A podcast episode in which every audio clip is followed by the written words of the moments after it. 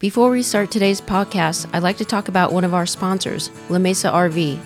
If you didn't know, I bought my Storyteller Overland 4x4 RV from La Mesa RV in Tucson. From the very first moment I talked to my sales rep, to the financing, to the delivery, I was extremely impressed by their hard work, customer service, communication, and availability. La Mesa RV made everything super simple, so when I flew in from Austin to Tucson, they had someone there to pick me up at the airport, and they took me to the dealership where there was literally a red carpet that led to my brand new clean RV with a big red bow on top. And on top of that, they took their time and showed me how to operate the RV, they answered all my questions, and they did on-the-spot fixes to ensure my 100% satisfaction. I'm telling you, these guys treated me right, and I'm proud to have them as one of the sponsors of the show. So if you're in the market for not only a stow, but for any RV, make sure you check out La Mesa RV.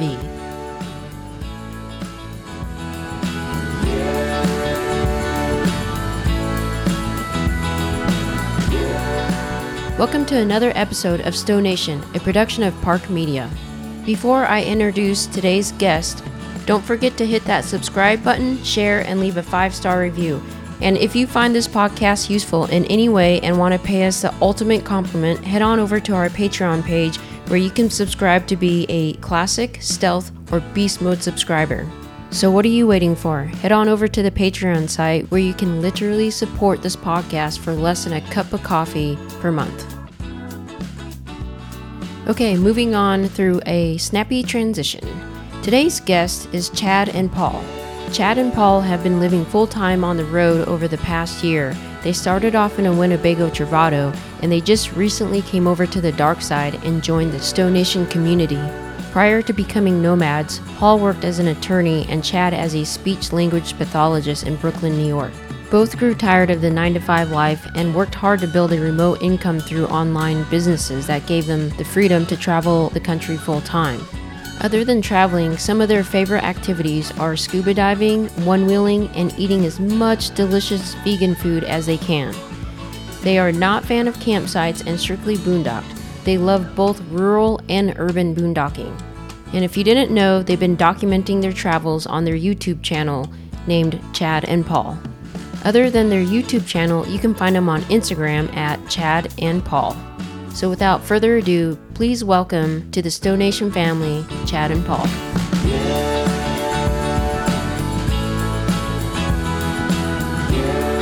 Welcome to the Stow Nation podcast. Thanks for being a guest. So pumped to be here. Thanks for having us. Yeah, of course. This is so cool because you guys are the first people that I'm actually doing a podcast in person with.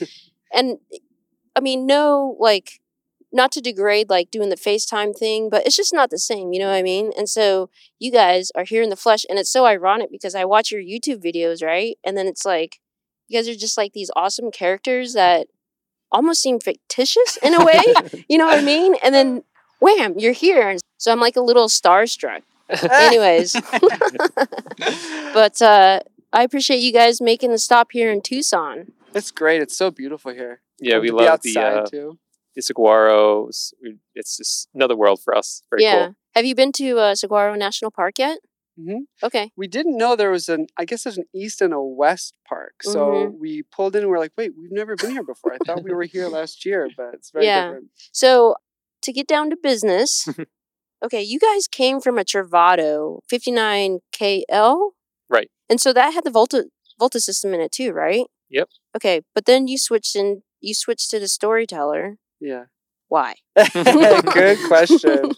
I feel like the Travato for us was the right van at the right time. Mm-hmm. The layout was really nice. So we love each other dearly, but we do appreciate sleeping in separate beds, especially when you're in a van, you know, and your own space is at such a premium. It's nice to be able to have your own little bed. Right. So that Travato K floor plan was great.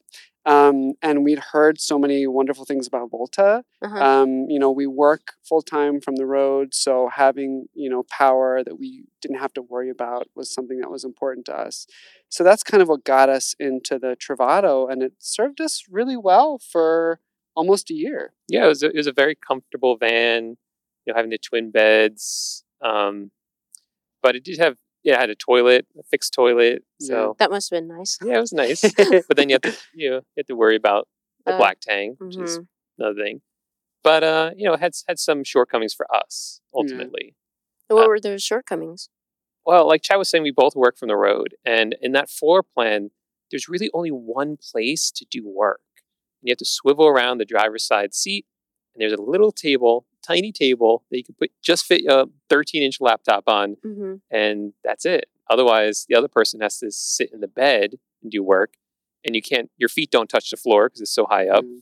Just wasn't comfortable. And I was usually that other person. So I was like laying in bed most of the day just doing work, or sometimes I actually use the bathroom in there to do work and just to get my own space. Because there are points when we would both be taking calls, on like Zoom call. And so I had to kind of go in the bathroom and shut the door, and it wasn't pleasant. Oh, my goodness. Right. Also, the van, the Winnebagos are great. It's a big mass-produced van. I actually think the Travato is one of the most produced, Class Bs out there. Mm-hmm. So the build quality just wasn't there for us, especially living in it full time. Mm-hmm. You're using it pretty hard. Yeah. And the Travato has all these like little custom plastic pieces. And so when they break, you have to special order them. They cost way too much money. Yeah. And so it just kind of over time, we're ready to move on and get something,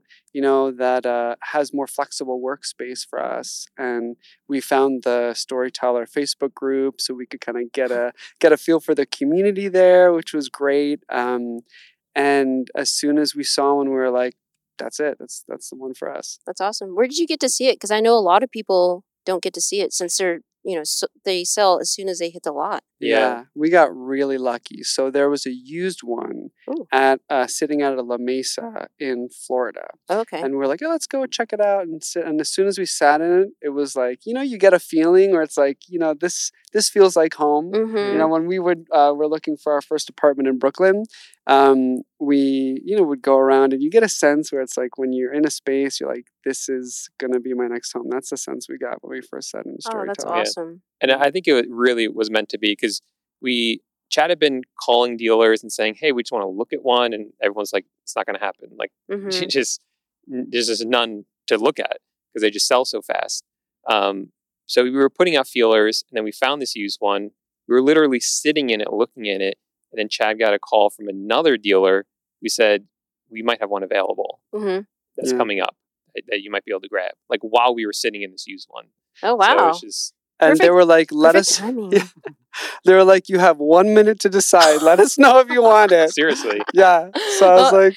Yes. Yeah, pretty much. Yes. Yeah, that's sure. Awesome. So what were some of the things that drew you to the Storyteller other than the workspace? Anything else?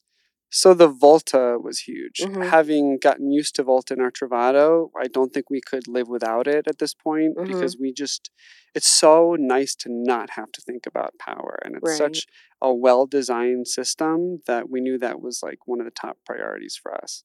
So is it the same Volta system in the two vans as far as like power and... Okay.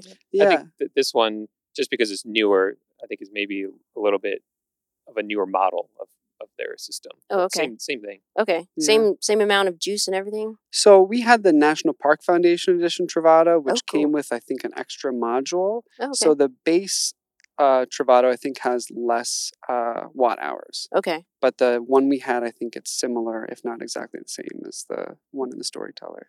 So how do you guys feel about the bed layout, going from separate beds to sharing a bed? Or do one of you sleep in the main bed and the other one sleep in the groove lounge? Or right, we still have separate beds. Like who goes, who's, is thrown to the doghouse, Well, that's funny. Neither, because Chad sleeps in the big bed and I sleep in the groove lounge. And we both love our spots. I love the groove lounge. He loves that. Mm. I've tried sleeping with him in the bed, and it's very comfortable, but I end up in the morning, I end up in the groove lounge by the morning. Then those are the times when I persuade him to sleep in the bed with me. Oh my goodness. Just we roll onto each other. And Orlando's there, so we have a dog, so it's like the three of us. It becomes hot. Yeah. It's like a whole... Do you get the cupboard concussion when you sit up or lay down? You know, it usually takes me a long time to learn lessons, but that was a lesson I learned. Normally it takes me 3 or 4 times. That was a lesson I learned after once, and I kind of got the flow.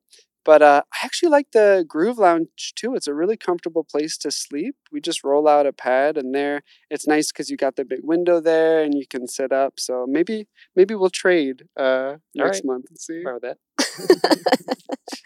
That's funny. So where does Orlando sleep? So first of all, whoever doesn't know you, A, they're crazy, but B, you also have a dog, right? So, yes. Orlando. So Orlando is a Chihuahua mix, or can you clarify that?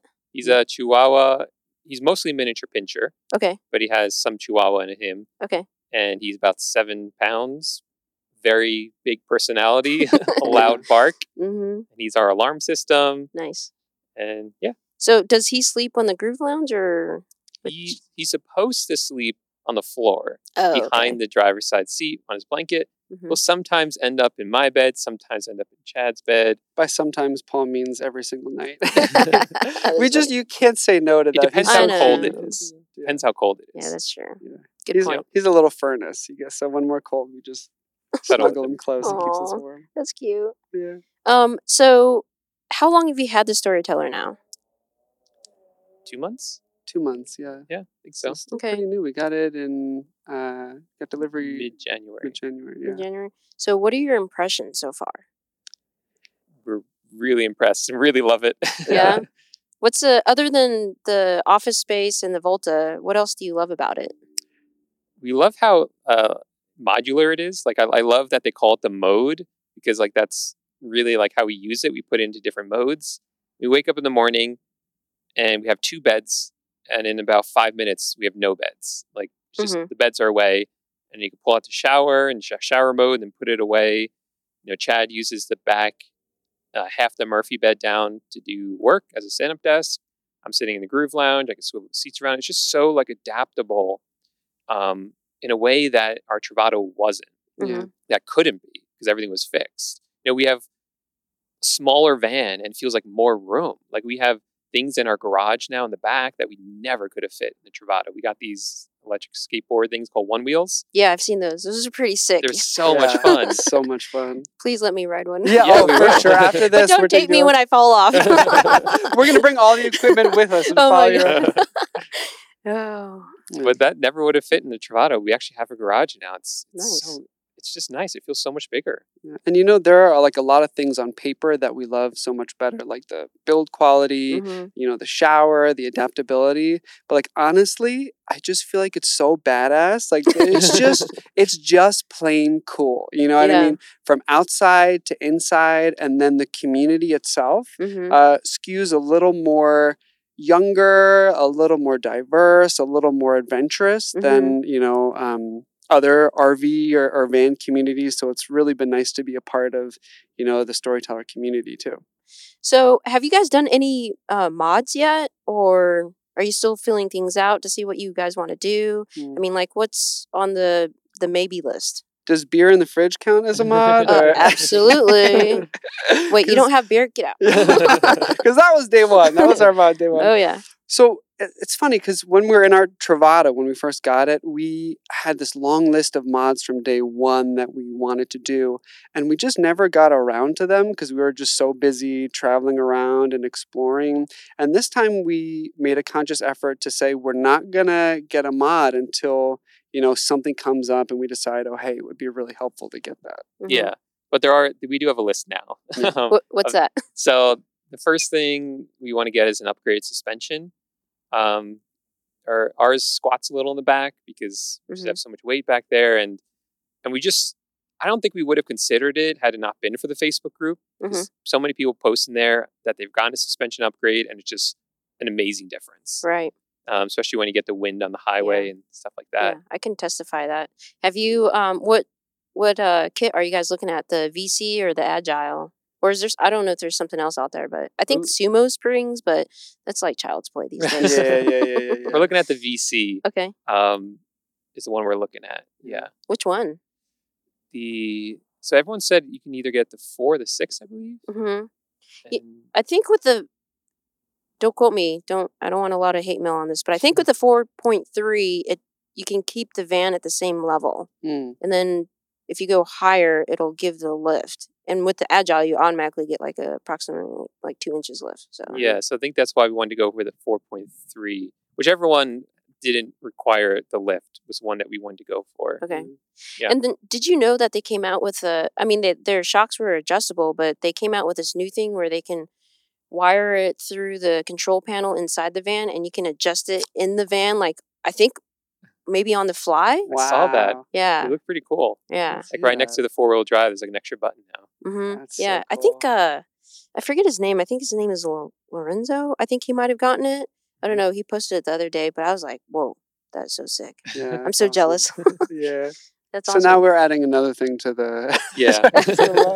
No, that's cool. It's funny because in the Facebook group, everyone loves their suspension upgrades. So it's hard to kind of compare, you know... And no one can like objectively compare all of them because no one's gotten all of them. Exactly. So, but everyone's been happy with whatever they've gotten. So yeah. Mm-hmm. Are you guys going to the Mode meetup next month? For sure, in Moab, right? Yep. Yeah, I'll be there along with a bunch of other people. Cool. Yeah, we're excited. But that'll be like, I think the reason why I ask you is because I think that'll be a good opportunity to check out the different suspension styles to see what would fit you guys best. Because, you know, dropping like, what, $4,000-$6,000 on suspension, that's an investment. Right, sure. Yeah. So, so what else is on your list? We're thinking the van life shelf. I can tell you from experience, it's must-have. Really? Yeah. Like, it's... Maybe you might have an issue because you're taller. Yeah. But, I mean, you'll learn that lesson, too. Actually, it's funny because in our Travato, we had that same shelf, and I did not learn my lesson on that one. I feel like every single week, there was just a head-banging moment. The problem is when he wears his hat, he doesn't notice it. Smacks his head. That's funny. So... Yeah, we're definitely considering that. Mm-hmm. Yeah. I would say just from experience, it's probably like top 3 for me. Mm. Yeah. Because you get the curtains. I don't know if you guys want the curtains for privacy blackout. Yeah. You know, I did try out the van wife curtain, and just for my, you know, purposes, it didn't work out for me, but I put my own curtains up and it's fantastic. Mm. Yeah. So if you want that kind of privacy or just like blackout something. Yeah. Anyways. Paul also wants a hood wrap. Ooh, why? Good question. Why, Paul? Well, the hood wrap apparently makes it easier to clean off bugs. But really, I just think it looks cool. That's it. That's what color? What color? Black. Okay. Black. Nice. And what color is your mode? White. White. Okay. Ooh, yeah. Gotta murder that thing out. That'd be nice. Anything else on your to-do? Oh, we did get a the seat back organizer. Okay. We ordered that from Storyteller. We got that for the passenger side front seat. Okay. So we already got that. That's really nice because any little extra room, when we got it, we're like, we're going to put in this. Like, we already downsized so much. Yeah. So did you have to downsize a lot from coming from the Travato to the Storyteller? I feel like the biggest thing was getting rid of crap that we didn't even know we still had in it. Right. Because there's a lot of like overhead storage and things. You just kind of throw your crap. In the Travato. Yeah, in the Travato. So in the Storyteller, we could just be a little bit more conscious about, you know, keeping the things we actually use. Yeah, that's good. What's like, other than like your equipment to record YouTube, like what are some of your priority belongings that you have that you just have to take with you other than Orlando? Yeah. That's So I don't think we have the one wheels. The one wheels now. Okay. And that was a bit of I took some convincing with the one wheels. Oh, really? Sure. I'm surprised he said yes to it. Yeah. But he loves it. We both love him. So I think it's because I loved the garage space. Like I used it all day as like a stand-up desk and I could kind of walk around. So it takes up a little space there, but it's so worth it. So those are one of our top possessions right now. I don't think that would... I don't know if the one wheels would work in a van unless you had Volta. Right. Because it is electric. You got to charge them up. I can't imagine charging those in solar. Yeah. And it's so nice to just, while you're driving, pop on the inverter and charge them right up. Mm-hmm. You know, you don't see a dip. But other than that, so I had a ukulele that I loved and carried around in our Travato, but I decided to forego that because... I didn't really use it that much. And right. Yeah, we had to get rid of anything that was like, well, I use this, but like once a year. Right. Twice a year. You don't have room for that. So we also have our computers because we work. clothes. And we're big foodies, so make room for food and we'll eat out. Yeah. Do you eat out more or do you cook more? Or is it an equal balance? So I wouldn't call it cooking. I'd call it more assembling. I think that's more accurate. So I actually cooked a lot in the Travato, and I was really excited to cook in the Storyteller. But being on the road full time, we love hiking and being out and like exploring. Mm-hmm. So a lot of times our go-to meals are just like quick salads and things you can throw together rather than, you know, an actual cooking endeavor. That makes sense. Yeah. What else do you love about the Storyteller? The 4x4 has really come in handy, especially out here. And the clearance, Mm-hmm. So we spent our first 2 months in Florida, way too long in Florida, I think. Because we had to sell our Travato, and then we weren't getting the Storyteller for, what, like 2 months maybe? A little over a month. Yeah. So we spent that month in a hotel room in Orlando, and almost went crazy. Oh my goodness. At first we're like, oh, this is gonna be great, and there's like so a hot tub and a shower, you know what I mean? It would be amazing. But after a week we're like, we just don't belong here. Like, we need to be on the road, traveling around. So when we were in Florida, we obviously didn't need the 4x4 or any clearance. But as soon as we got out here, there were actually a couple spots that we remember last year being in the Travato that we couldn't get to or didn't feel comfortable getting to. So here was like, no problem. Yeah. Let's have some fun. Yeah. So with the 2 months that you've been in the Storyteller, is there anything that, if you're like the chief designer, you would probably think about designing a different way? Yeah. For me, there are two things that are like little and a little bit silly, but they do make a difference in my mind. Okay. So one is there's that USB charger right next to the Dreamweaver bed that lights up blue. And I sleep there, and so I want to charge my phone there. So there's just a blue light, you know, oh my goodness, all over. There's no way to cover it. That's so, like the Volta light where you have to put the patch over. Right. Yeah. Okay. So we did with like black electrical tape, but if I were to design that, I would just say put a USB charger that doesn't have that. It's blue light. It's Chad's not just complaining a little bit. It's very bright. It's oh my goodness, alarming. I don't know. It's very strange. Is it brighter than the Volta green light? I feel like it's just as bright, but it's smaller. Oh, so it's more concentrated. I guess so, yeah. Right next to your head? Okay, I totally get it. At first I was like, oh, it's nice blue, it's chill, it's like a little lounge vibe, but no, it's not working out. Not. What else? You said two things. What was the other one? The screens. Right. So the one thing we loved about our old van was the roll left screen. They're so well made, well designed, and they're really clean when they, you know, fold away. And everything in the Storyteller is so beautiful, and like the design, it's very clean and sleek, except for the kind of like rumpled hanging bug screens right above the sliding door. They don't really fold up well. They're a little bit sloppy. Again, it's like a minor little thing. Right. But I feel like having like something a little bit more cleanly designed when it rolls up would kind of fit with the rest of the vibe of the van. Yeah, Roll-Off's a company in Canada, right? Mm-hmm. Yeah. And their screens, whatever reason, you can roll them up really tight. So it looks very clean. And these ones that we have aren't like that. So that's a bummer. What about you, Paul? Is there anything that you would change other than those two things? Also, what I thought would be nice, not necessary, is in the back. It'd be cool if there was a switch for the water pump in the back, so that if you come back from a hike or walking the dog and he's muddy, you can open up the back doors, take out the outdoor shower, switch on the water pump, and spray down without having to walk into the van.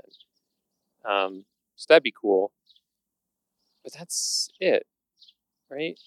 Yeah, I can't. Other than that, we're probably still in our honeymoon phase a little bit, but other than that, it just works. It's such a perfect fit for us. Yeah, that's like good. There's never a moment in the day where I'm like, dang, I wish that we had this in the van or that was different. There are some weird quirks with the Sprinter, but very minor. Yeah. Like, do you check the power steering clamp on a reg? So I made sure when we got it that it was taken care of and it wasn't actually just inspected. It was like replaced. I think now it's an official recall. Mm-hmm. It is, right? Yeah. So I made sure that was like one of the first things I confirmed before we picked it up. Yeah. I know I think the major issue with that chassis right now is just, no one wants to get stranded with a 10,000 pound vehicle with no power steering. Right. Yeah. I mean, I don't know if I wouldn't be able to steer it. I'm sure you guys probably could. But I don't know. I'm not trying to find. You're not trying to find out, right? Yeah, no. not yet. No, not going. Yeah. Yeah, that's awesome. Yeah. So you guys are full timers. Yep. You guys are from Brooklyn, and then one day you're just like, screw it, let's move into 100 square feet and call it a day. Not quite, but almost. Close, though, almost. So, Chad was. We were both living in there, and Chad was a speech pathologist. Working there, I was a lawyer in Manhattan, and I don't know. We just got kind of like sick of the daily grind, so we started to look at like alternative ways of living. Started looking at YouTube videos about living in vans, RVs, boats. Started to look at alternative ways to make money. So we started some online businesses on eBay and Amazon, and then those took off. So then we decided to leave New York City and move to Florida. So we did that for about 7 months living in Florida. And then we said, you know what? Really, we could be anywhere. So that's when we bought the Travato. Mm-hmm. Moved in. Yeah. And I feel like the hardest thing wasn't actually moving into a van. It was leaving Brooklyn. Oh, really? Why is that? Because that was just our community. That was like our home for so many years. Did you guys grow up there? So I grew up in Philly and Paul grew up on Long Island. Okay. So not too far. Okay. But, you build a community, like, your grocery store you go to, your local hangouts, and that's kind of where your community is. And so the one thing we were nervous about was leaving there and kind of just being alone or isolated. But actually, once we moved into the van, we found out we were more social living in a van than we were when we were living in Brooklyn. Yeah. How so? Well, I think it's because anytime we meet another van lifer, we instantly have something in common and something to talk about. And a lot of van lifers, they like want to talk. They want to socialize. Mm-hmm. And I feel like in our old life, I don't know if we just got started to take people for granted, which, like seeing our coworkers every day, like, you already know them so well that you kind of take them for granted and don't really get to know them really. I don't know.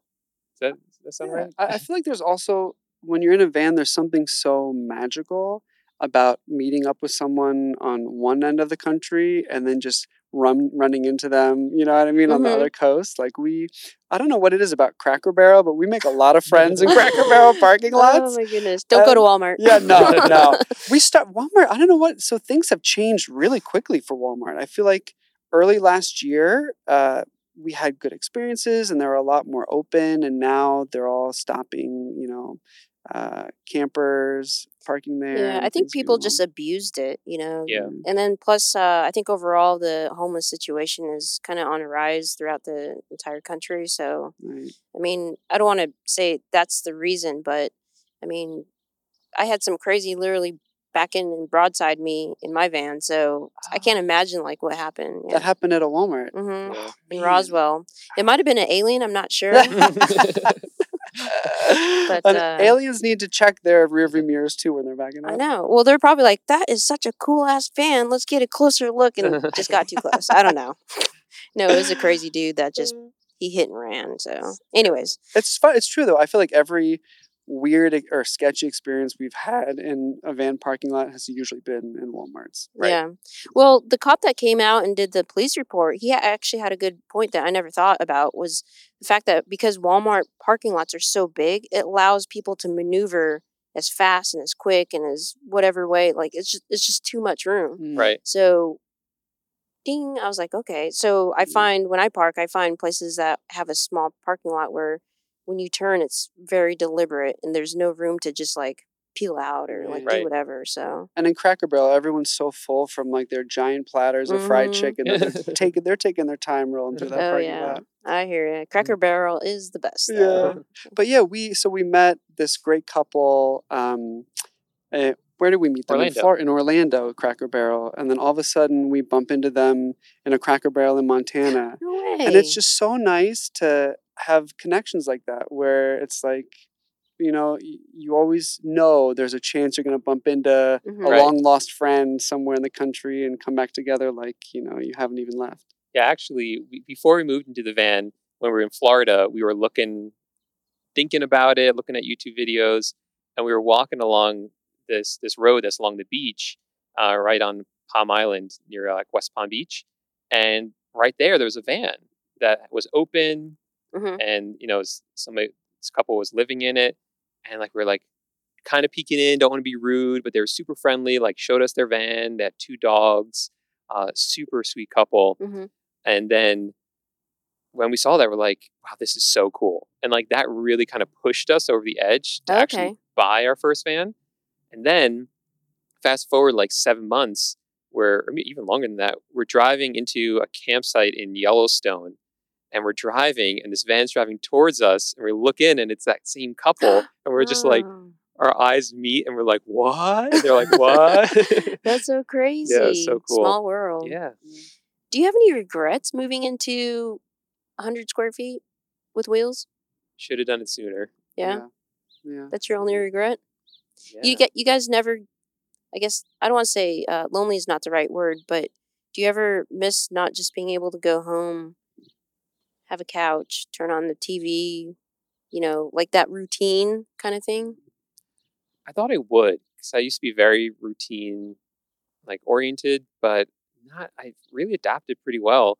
I'd say the only tough part for me is that I tend to like more personal space, and it's a challenge in the van.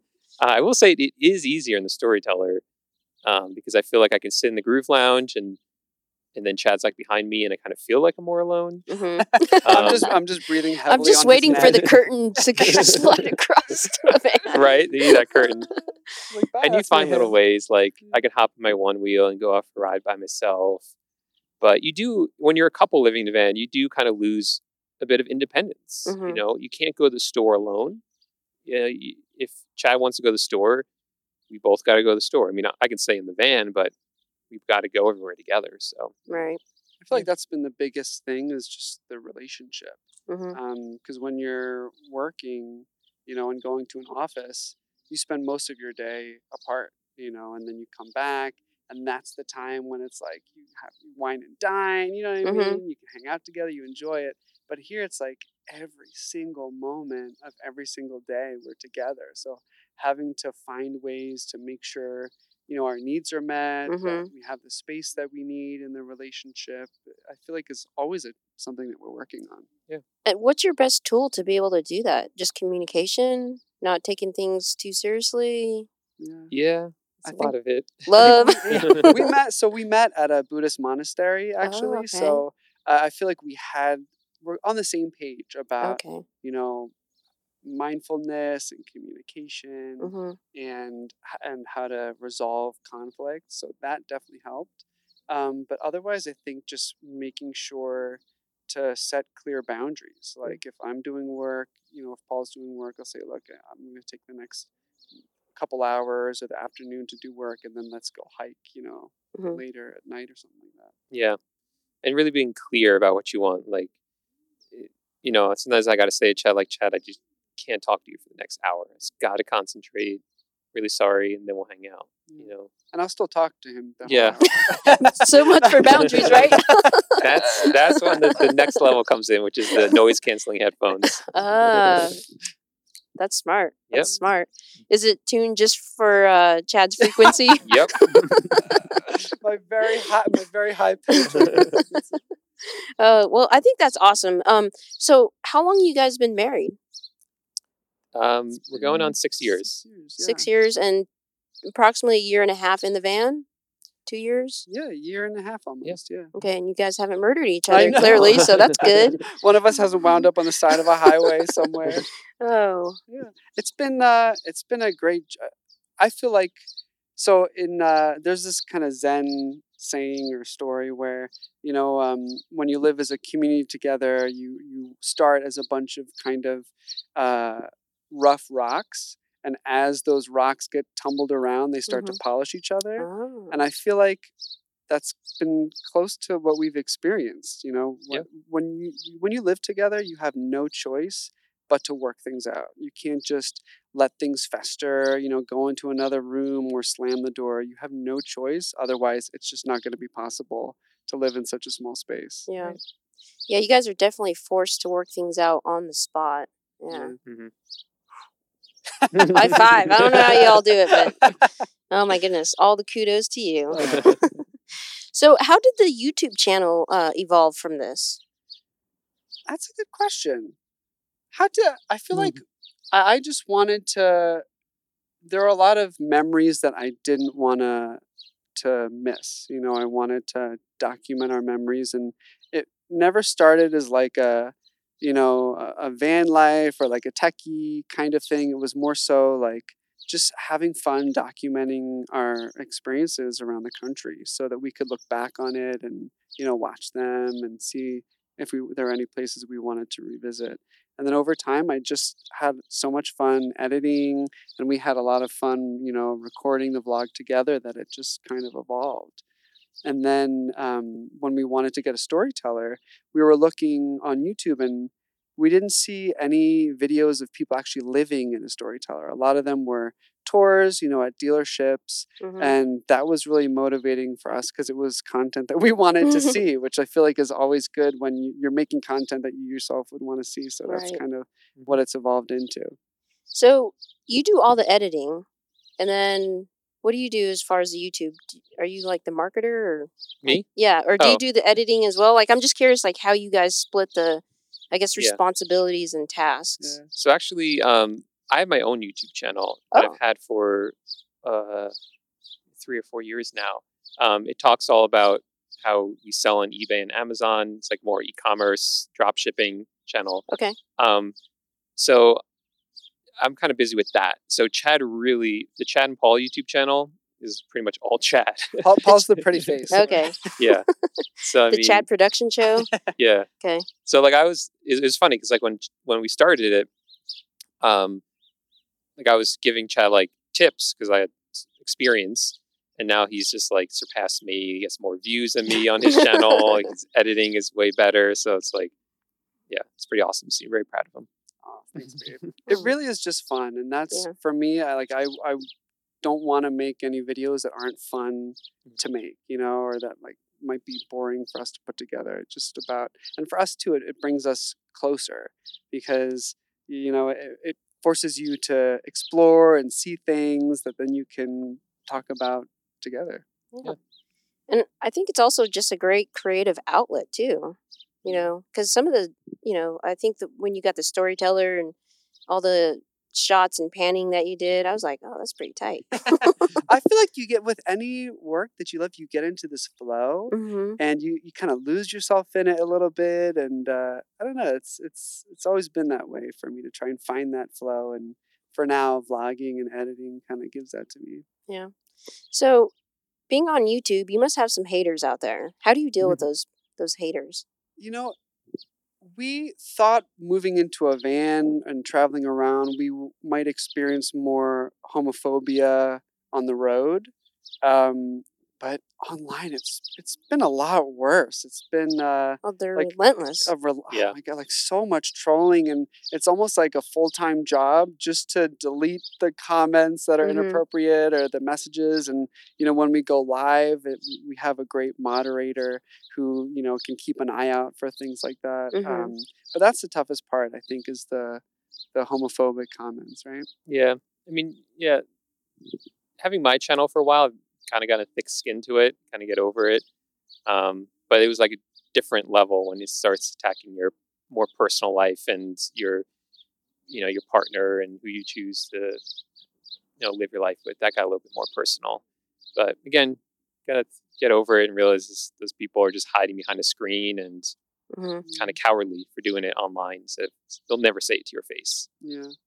Right. Yeah, that's the sad part. That's the thing that, you know, that smoke screen that other people have behind their keyboard. They're probably in the bottom of their, you know, parents' basement. And that's ridiculous. So you Do you read all the comments then? I do. I do. Wow. I love the community aspect of it. So I read and respond to every single comment that we get. And initially I thought that the bad comments were just going to be general, like, oh, I hate this, this sucks, you suck. But some of them get really personal. Well, like, do you mind sharing, like, what one of the worst ones were? I don't know if I can, I don't know if you're going to censor this, but I mean, just a lot of it is sexually perverse, I think. Yeah. But also homophobic at the same time. Okay. Yeah. Like, very nasty, like. Yeah, so that's interesting because, you know, I considered myself kind of lucky on my channel because being a guy, I wasn't getting the same kind of comments that, like, I knew this woman who had a very similar channel to mine talking about e-commerce, and her comments were ruthless. Like, the stuff people would say on her channel, just because she was a woman, it was terrible. Wow. And I feel like now that we're putting ourselves out there as a gay couple, we're kind of facing that in a different way, but kind of similar. We used to, I'll give you an example. You might need to cut this out. But we had a black tank in our old van. So we would call the dump tube the Stinky Slinky. So you can imagine all the different variations on Stinky Slinky and being a gay couple you can come up with. So, I bet. Oh, but some of them are ingenious. I have to give some of them. But, getting creative out there. Yeah, yeah. But that situation alone has got to bring you guys closer in a way, doesn't it? Yeah. It's us against them. Yeah. And sometimes pause to hold me back. I'm like, I just want to respond to this. Yeah. But I just wind up deleting them. Yeah, I was going to ask you, what are the tips when you respond? Like, do you have like a 12-hour cooldown period or, you know? At first I felt really hurt by them and have to talk it over with Paul. But now I use that delete button, you know, and or block them. Mm-hmm. There's a big difference between constructive feedback and just being harassed. Right. And we're not going to tolerate harassment. We're not going to tolerate homophobia or bigotry. Just delete it. It's our channel. We're allowed to do that. Yeah. So. Do you report them to YouTube? I don't. No? I feel like I should. But I just, I don't know. I feel like it's easier just to delete and block. Yeah. That's good. Maybe I should start doing that. Mm-hmm. Yeah, I don't know if that'll do anything. I was just curious. Yeah, but moving on to greener pastures. So how long do you guys plan to live this kind of lifestyle? Like, where do you see yourselves in 5 years from today? Yeah, that's a good question. We don't have any time frame for it. We're loving it right now. There's still so much of the United States we want to see. We want to go into Canada. We want to go into South America eventually. So, yeah, we have no long-term or short-term plans. We're horrible plans. It's really bad. Like, we don't know where we're going to be tonight. But I initially wanted to live in a sailboat full-time. Oh, wow. So that's still in my heart. So I hope. As Paul squiggles. Yeah, I know, right? You can see who enjoys what more. I'll throw in another one wheel for you if you let me. You can ride a one wheel on a boat. But I feel like it would be so nice to have a van and have a boat so you could explore land and sea and just be total nomads. Wow, that is the ultimate nomad. Yeah. Holy cow. That'd be cool. Do you have any close-term goals that you guys are trying to reach? Either personal or professional? Doesn't matter. I feel like really living each day moment to moment is so important. And in a van, in some way, it's easier because that's kind of what you're doing. But sometimes it can make it more difficult because there's so many things you want to see. Like today we're like, do we want to go to Sedona? Do we want to go to Bisbee? You know, and you start to live for those moments when you're out and about or exploring a specific area instead of just enjoying living in the van, whether it's in a parking lot, you know, or at a boondocking spot. So really trying to stay rooted in the present moment and enjoy this life while you can. So for the parking, do you guys try to stay on the BLM land or do you do the urban stealth parking? We prefer BLM when it's available. So pretty much as soon as we hit like west of Texas or even before that, you know, that's where we're staying on BLM land. We don't really do a ton of quote unquote like stealth parking. We'll stay at establishments that allow us to stay there. Like you mentioned Cracker Barrel before. Mm-hmm. We have parked on the street before, but we haven't done it a ton, really. Mm-hmm. More so when, like, in the Northeast, when you don't really have a choice to do it. Right. Yeah. Like in Brooklyn, Philadelphia, you know, up in Maine. We actually were surprised because there's not a ton of van lifers up in the Northeast, mm-hmm. but it was so cool. If you can get over, if you have any inhibitions with street parking or urban boondocking, it's a really cool place to check out.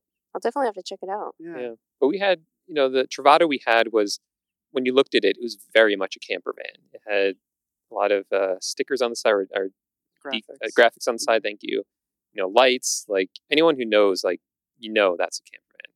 And our Storyteller, I feel, is actually more stealth because we have a white one, so it kind of does look more like a cargo van, but it's still a camper van. So I think stealth camping is really hard to do unless you have like a custom van that really is just nothing on it.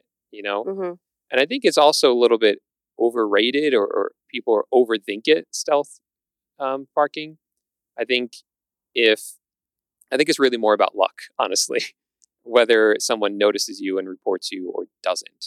Because I think if you are living in a van, there's things that obviously give it away, and if someone knows, they know. If they don't know, they don't know.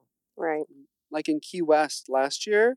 We had a blast. We were there for a week. No issues. It was amazing. This year we went down, and that night we got the knock and to move on. So, and we were in the same area. So. Really? Mm-hmm. I think van life haters are just cracking down a little bit more. I don't know. Yeah. I think it's in a lot of the areas where there are profitable campgrounds that I think probably lobby or push, you know, the local board to really crack down on it, because I understand it does drive down their profits, but I feel like what's the harm if we're what's the harm if the campsites are always full anyway? Yeah. I mean, it's not like you're going to stay there anyways. Right. I know. You're basically freeing up a spot so someone else can take it. I mean, right. For sure. And in the Keys, it's like those campgrounds are booked like for a full year. Oh, and they're expensive. So since you guys are relatively new to the Storyteller community and van, what are some tips that you have for people who are window shopping, who want to get involved, who want to buy it, but they just don't know if they should pull the trigger or not? Like, what advice do you have for those people? First, join the Facebook group. Start just looking around. Like I said before, it's really hard to find one to get into. I've seen people post in the Facebook group saying, "Hey, I live in this area. Is anyone like around that could just look at one?" I think someone responded and actually said, "Yeah, I'll be in that area," which was super cool. They did that, so it's always worth a shot.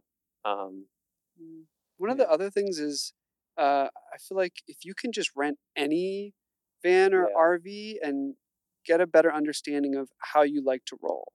Like, if you had asked me a year ago if I'd be cool living in a van that didn't have a fixed toilet, I'd say hell no. Like, I need that, but after being, you know, on the road full time for a year, we realized that we hardly use the toilet anyways. So it was fine for us having a portable cassette toilet. So I think understanding how you're going to use the van is one of the most important considerations before you get any. Yeah, that's good advice. Have you guys used the shower? Or let me rephrase this: when you use the porta potty or the cassette toilet, privacy issues. Oh. Stinky issues. You know, like, what are we talking about here? What's the situation? So, what's the situation, Paul? Yeah, I mean, you turn on the fan, you can open up the shower, and the curtain drops down, gives you a little bit of privacy. Except for your little feet hanging out. Just move quick. But I'm like, woo, I don't care. You know, I'm like, whatever, look at me. Oh, so that's interesting. So you drop the halo shower down when you use the bathroom for privacy. Yeah. Oh, okay. That's clever. Yeah.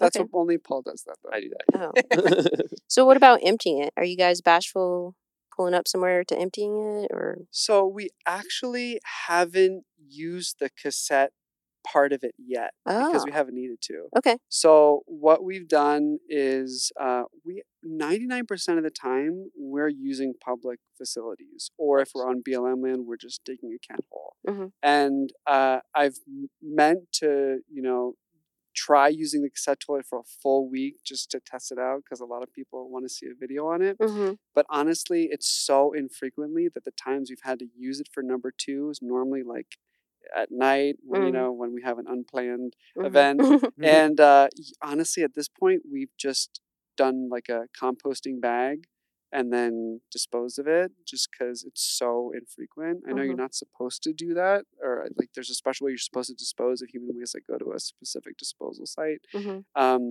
But for us, that's been fine for the way that we've needed to use it. Yeah. And then for number one, we'll go outside when we're on BLM land, mm-hmm. or just use Nalgene bottles. Yeah, we have two Nalgene bottles. This is revealing a lot. So I know. You're getting the real dirt on the Chad. Yeah, what it's really like to live the van life. Yeah. Yeah. Yeah, and for us, we much prefer that. It's just easier than, I'm sure the cassette toilet is fine, and I'm gonna, you know, try it for a week to see really what it's like. Mm-hmm. But it's been so that setup has worked for us. And like I mm-hmm. said, there are bathrooms everywhere. We hardly, if ever, find ourselves in a position where we can't find a bathroom somewhere that we can use. But one rule we've decided is never pass up a free bathroom. Which is why we... Yeah. Thank you so much for that. Yeah, of course, of course. I know how it is. What about showers? What do you guys do for showers? We use a halo shower. Okay. We love the shower. It's such an upgrade for us than the shower in our last van. How many... Have you ever tracked like how much water you actually use when you take a shower? Yes. Good, right? I can't remember how much we use, but I know how much gray tank it fills up. It's about 20% if we both shower. Yeah. Oh, both of you? About, yes. Yeah, so about like 10% each. Okay. I think that was right. Is that right? Yeah, I think that's right. But I forget how much water. The water tank in this van is bigger than our last van, so it almost feels like luxurious to us. We're like, oh my gosh, we have so much water. Yeah. It's great. Do you guys have issues filling up water? No. It is one of our challenges to like find a place with safe potable water. Mm-hmm. Yeah, so that's like probably like the most annoying upkeep things. Like, oh, where are we going to find water? Yeah. So, but that's better than where we're going to find water, where are we going to dump, you know, how mm-hmm. much is it going to cost? So it's mm-hmm. nice to not have to think about dumping a black tank. Yeah. But for water, we have the Clear 2O inline filter, and then we use our Berkey water bottle. Have you seen those? The Berkey Sport water bottles? Mm-hmm. They're great. Yeah, I have one. Oh, nice. Yeah, yeah. So we mm-hmm. just fill up right from the sink faucet there, okay. Which is great. We do miss having the bigger Berkey, but for now, the water bottles work really well. Yeah. Nice. Mm-hmm. This has been such a fun time with you two. I could go on forever and ever, but I know that you guys probably are itching to get back on the road. And I do appreciate the time for stopping and to come talk to us. But I like to end every episode with one question. What does it mean for you guys to be a part of the Stoke Nation community?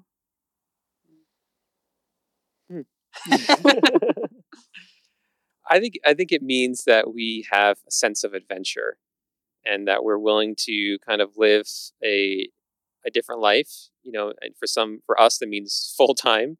For a lot of people, that means, you know, that's the fun for them on the weekends or on their vacations. But I think it really means more than anything a real sense of adventure.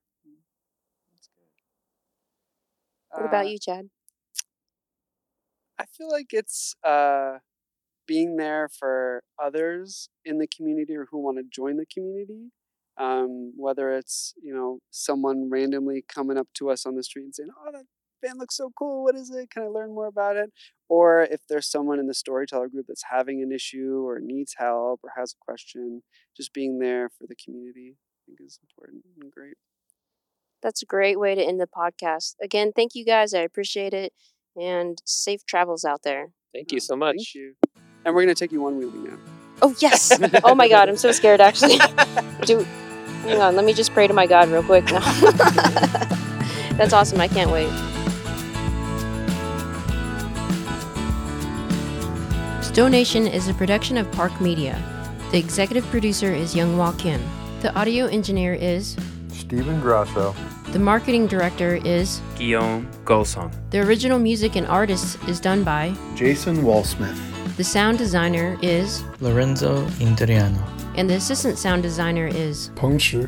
Without any of these people, this podcast couldn't happen, so a big, huge thank you. And a big, huge thank you to you, the listener. If you like this episode, please don't forget to subscribe, share, and leave a 5-star review. This is Young Wah with Stow Nation, and I can't wait to share the road with you.